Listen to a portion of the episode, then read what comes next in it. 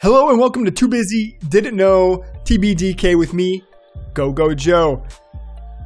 This is the podcast and YouTube show where I take 10 of the stories from the past week, 10 stories from the past week, inform you about them around science, business, technology, and startups. This is the coolest, most groundbreaking stuff that maybe you haven't even heard of yet. And this week, as I mentioned, I'm bringing you 10 stories. Those 10 stories are the following. We got archaeologists discovering the first human home in history. An electric sea glider that takes you between coastal cities. It looks awesome. It's like half boat, half plane. A ransomware gang threatening not only the District of Columbia police, but there's a growing threat of ransomware that I wanted to touch on. Pfizer is testing a pill to fight COVID-19. Thank God. Product placement being placed in old movies. What is that about? These special effects artists are doing some, controversial stuff. Disney Imagineering, a nice break with a video of a robot that Disney built. It's extremely cute and will make you apparently, quote, believe in Groot. Whatever that means. Like, Groot is not a thing to believe in. He's a character. He's not a god. Or is he a god? Don't know, but we'll find out later. Toyota is making some moves around the autonomous car industry, and I want to talk about that industry as a whole. We got 40 people living in a cave. 15 people living in a cave for 40 days in France. They lived in a dark cave, made their own cave story. Shout out to Cave Story. That's a video game. We got state lawmakers in Wyoming forming a new type of LLC based on the Ethereum blockchain. And finally, NASA has accomplished something for the first time in what we know as history on Mars. I'll let you know what that is later in the show, so stay tuned. This is TBDK. Let's get you caught up. Whew. Welcome again to my show. I am Go Go Joe. As I mentioned, this is both a podcast and a video, so you can go on YouTube, look up TBDK to see actually the things that I'm talking about.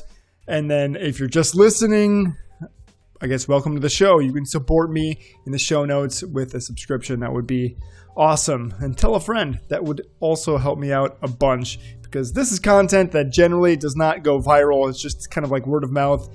You get committed to it, so I hope that you enjoy it. If you're looking on YouTube right now behind me, we've got Burgess, Bulgaria.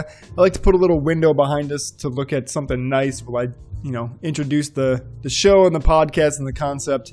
And we discuss these stories for this week. But let's hop right into it. If you're feeling me right now, if you're ready to go, just internally, give me a hell yeah, Let's go on a journey of knowledge and exploration for this week and find out what we may have missed. The first story, as I mentioned, archaeologists find the first human home, quote, the world's oldest home. Researchers have confirmed the South African cave is 2 million years old. If you're watching this picture of it, it looks like a very short and narrow, long cave.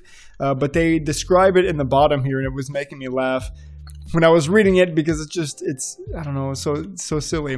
Why is this cave so important? Whoever it was that inhabited this cave, they clearly valued the site as a place of refuge and appeared to have sheltered and dined there as well. The team also wondered why the site was chosen, as it would have been pitch black inside, unless they had fires. Perhaps they posit that the reason was that it allowed them to easily hide from predators. Others have speculated that it may have had a spiritual or sensory function, being so narrow and with evidence of fires being started, so they did have light. Scientists leading us astray from the beginning. This is why we can't trust science, you guys. Just kidding. Trust science. Totally trust science. Peer-reviewed science. The combination of fire and narrow distance could have led to hypoxia in these early hominins, resulting in everyone's favorite hallucinations. Gotta get them mushrooms. Yeah, to hallucinate or just to hide in a small, narrow cave with fire. One of the cave's most notable features is a large stalactite or mite marking the entrance. I believe stalagmites are the ones that hang down from the top. Because it might fall on your head. Is that a thing? Don't know. I imagine that it was probably a guy that was just trying to get away from his family. And you know what? He was probably just trying to hang out in peace. It's probably just one guy that went in this cave, getting all hopped up on hypoxia, seeing hallucinations, and just trying to get away from the family for a little peace and quiet. He would start a little fire, cook some jerky, and have a good time. You know, I think that's what this was. But yeah, how they know that it was like the first or the world's oldest home? I mean, to me, this is such a nonsense headline. They have no carbon dating on this, and they really have no way to know that this is the oldest one. Like, there's so many caves. Who's to say that an early hominin didn't make a home in a cave in Asia or in, I don't know, Australia or something? Like, who knows? Why they think this one is the oldest one is beyond me. It didn't really give me any compelling evidence in this article to suggest otherwise, besides a guy with his chill-out room making some beef jerky and pleasuring himself in a narrow cave, hopped up on hallucinations. Like, that's not good enough evidence. Science, get on it. Next story is the sea glider. As I mentioned, this one has a visual component from the company Regent. They have put out this, quote, half taxi, half boat, half plane.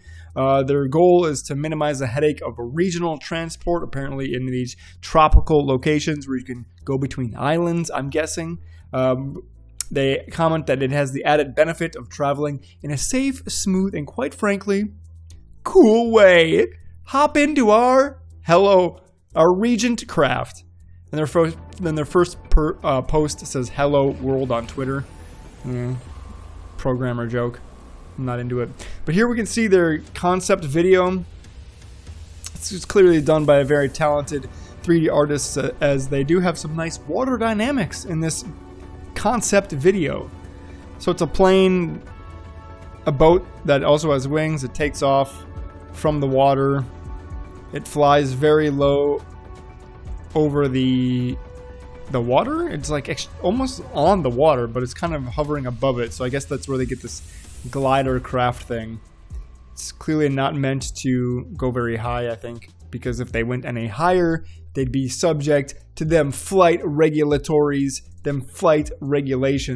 I will say this about Regent, though. They have a very cool logo. It's like a bird with water.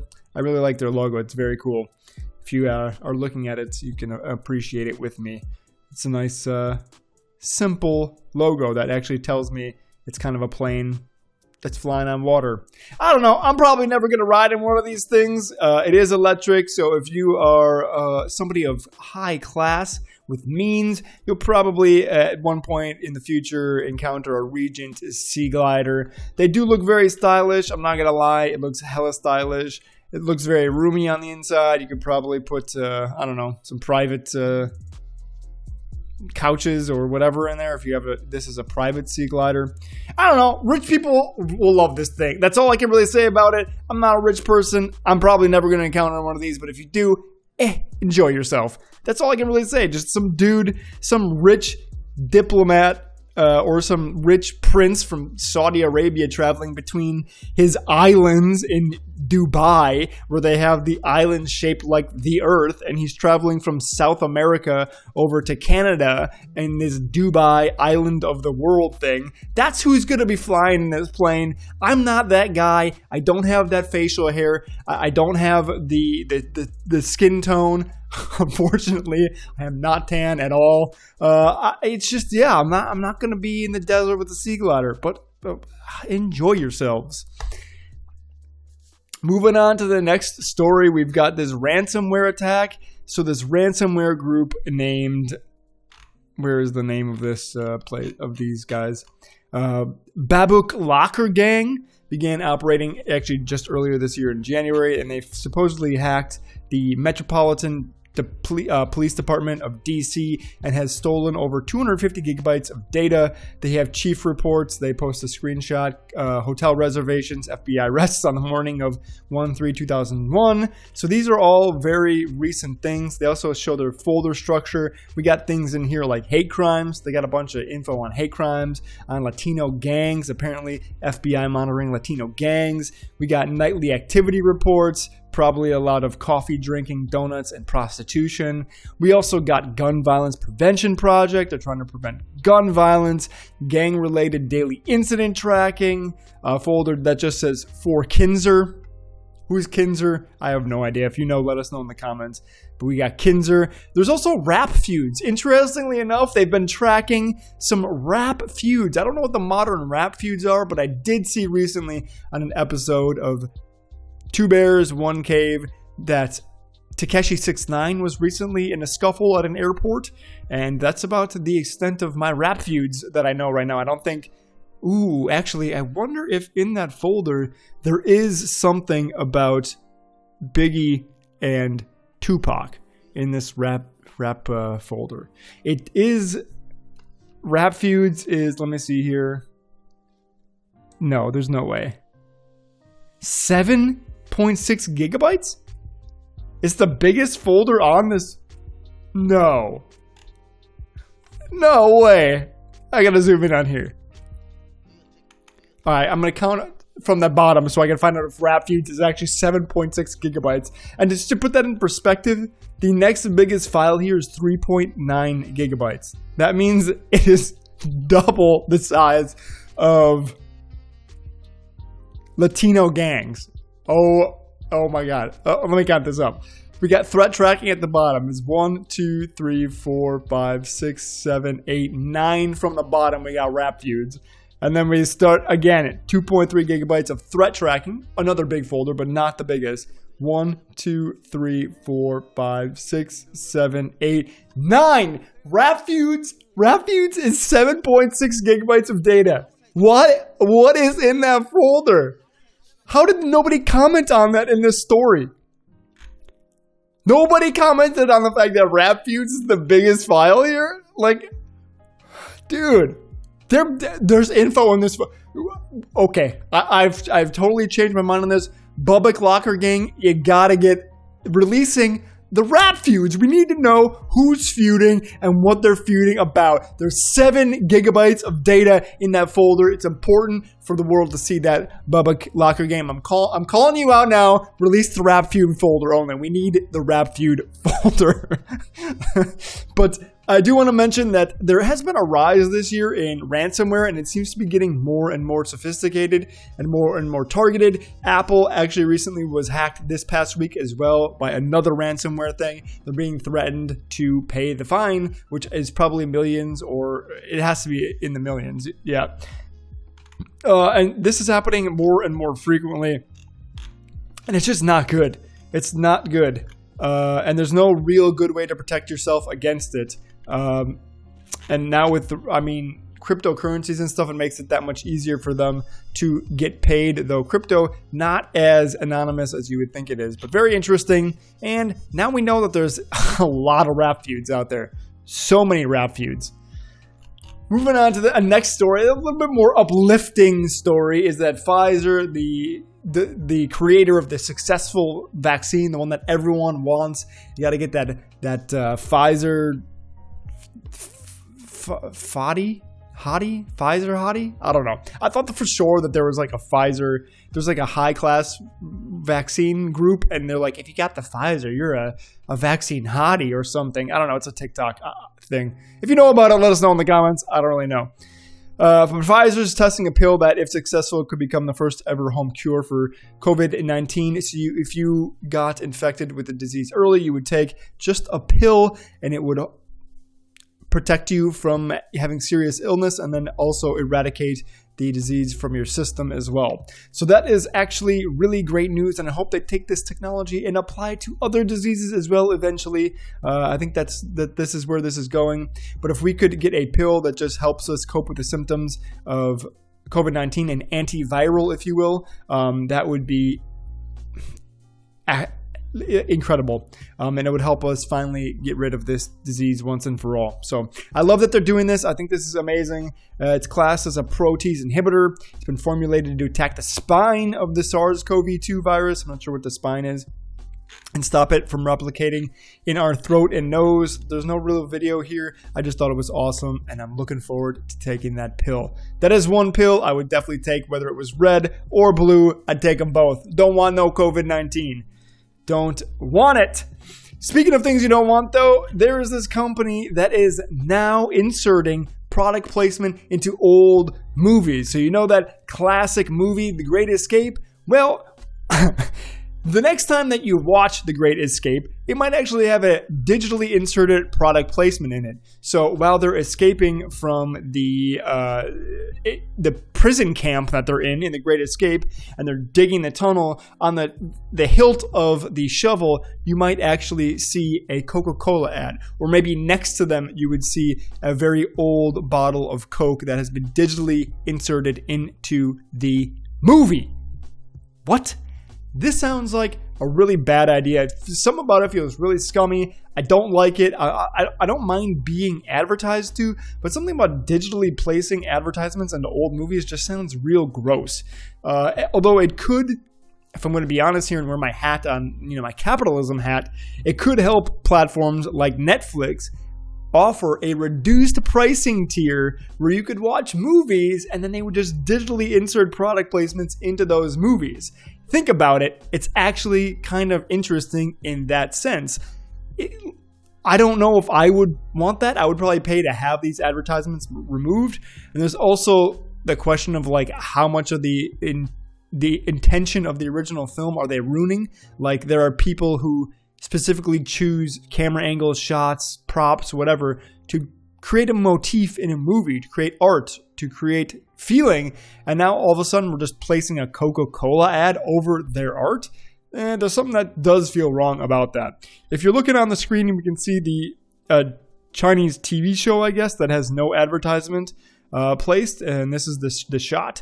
And then afterwards we see the digitally enhanced Coca-Cola advertisement that was added in that kind of fits into the background. Honestly, you wouldn't notice it if you weren't really thinking about it. I mean, it is rather large and red because it's Coke, but if you were watching this movie, I probably wouldn't know that it wasn't there to begin with. It looks pretty convincing for a digitally inserted advertisement.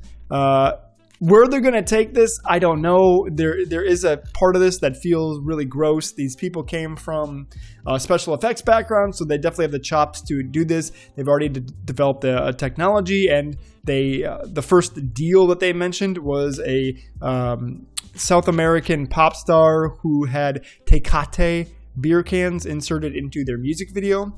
It's a Colombian singer named Giovanni Ayala, and he is using Myriad's technology to insert this into his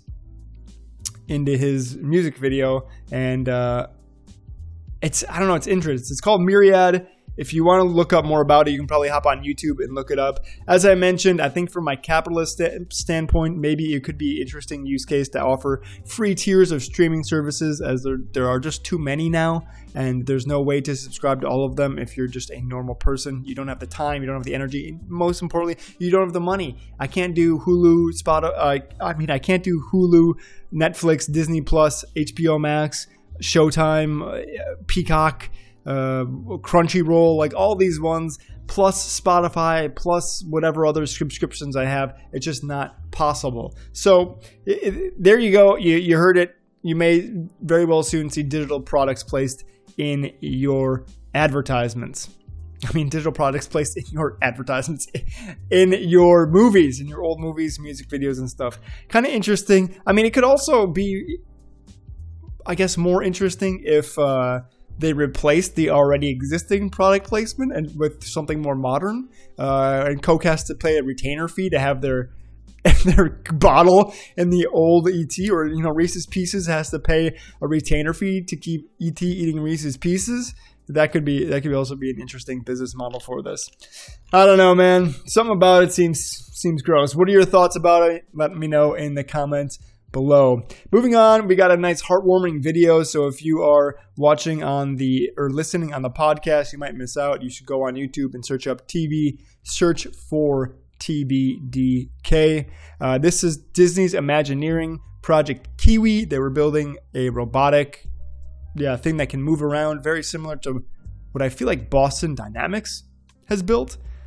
But now they have a free walking robot that will make us believe in Groot. Let's watch and listen to what they got going on. So we see Project Kiwi. It's these engineers in 2018 working on the first leg, just making sure that the joints move and it can run and that it acts as intended. And then they finally put a piece on top of it, and then they start controlling it walking forward on that ground.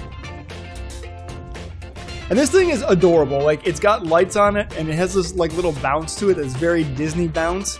If you've read the Disney animation textbook, you know exactly what I'm talking about. Got that bounce.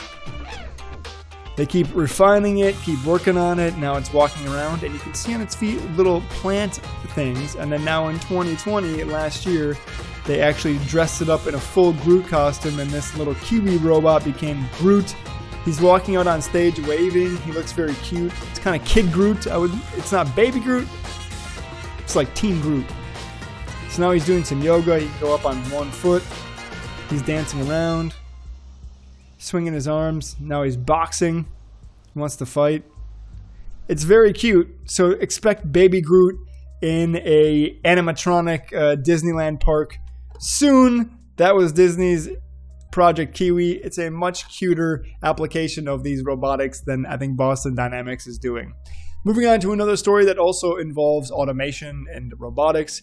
Toyota is buying Lyft's autonomous car division for $55 million. The reason why this is interesting to me is because now we're starting to see a consolidation of the autonomous driving car industry. There was a bunch of different businesses all trying to be the one that brought self-driving cars to the market, and they're all finding out it's a lot fucking harder than they expected it to be. And now we see Toyota entering into the market by buying Lyft's autonomous car division.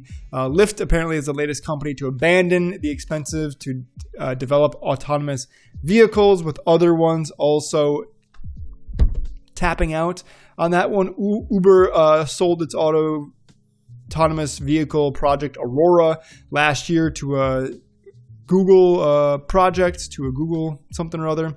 So yeah, we're starting to see people exit and move on from their investments.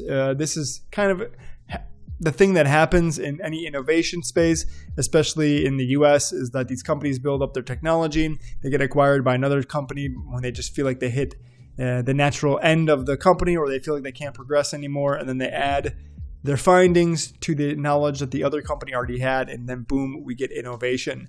But yeah, so we're starting to see some consolidation in the autonomous driving vehicle space, and I wonder where that's going to start to happen next in other robotics platforms.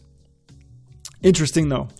Moving on to another kind of weird story. There was an experiment in France that asked 15 volunteers to spend 40 days in a dark cave. They, of course, were monitored the whole time. They hooked them up to medical sensors. They monitored their breathing, their sleeping. Even there was, I read, a pill that they swallowed that monitored their intestines and their insides, their digestion. It was a pretty comprehensive study, and when the 15 volunteers just came out of the cave, they said that they all felt pretty good, and they probably could have spent even more time in the cave. They thought they had only gone for 30 days. In this story, unfortunately, I didn't hear or read anything about the outcome. If, you know, they said that they had a different sleep cycle, or that their vitals were different, or their eating habits changed, or whatever. We don't have that information yet, I don't think. But I thought it was a very cool and interesting study into human adaptation. One of the people that were staying in the cave, that were chilling in this cave, came out and said that she thinks that the world is getting more and more harsh, and that we're going to need to study adaptation over time. So, yep, if you want to check that out, it's in the link below, and you can check out what these 15 volunteers did. Some of the volunteers were cave exploration people, and some were just a jeweler. So it's pretty interesting study out of France. We can see the people here. A video is unavailable, so I guess we can't watch it. Would you spend 40 days if you were paid in a cave? I don't know if I would. Although, if you're there with other people, I feel like it would be better if it was a single person in the cave by themselves. Definitely not. Don't want to do that. That's for Mr. Beast to do. Somebody give him that idea to go spend 40 days in a cave like these French people. There you go, Mr. Beast. And then you can come out and you can give away $1 million to the first person that you see. You're welcome. Free YouTube video idea. Like he needs any more ideas or money. Although Mr. Beast is one of the more interesting YouTubers giving away all his money. He really built quite the niche there. Moving on, Wyoming became the first state to pass the DAO LLC law.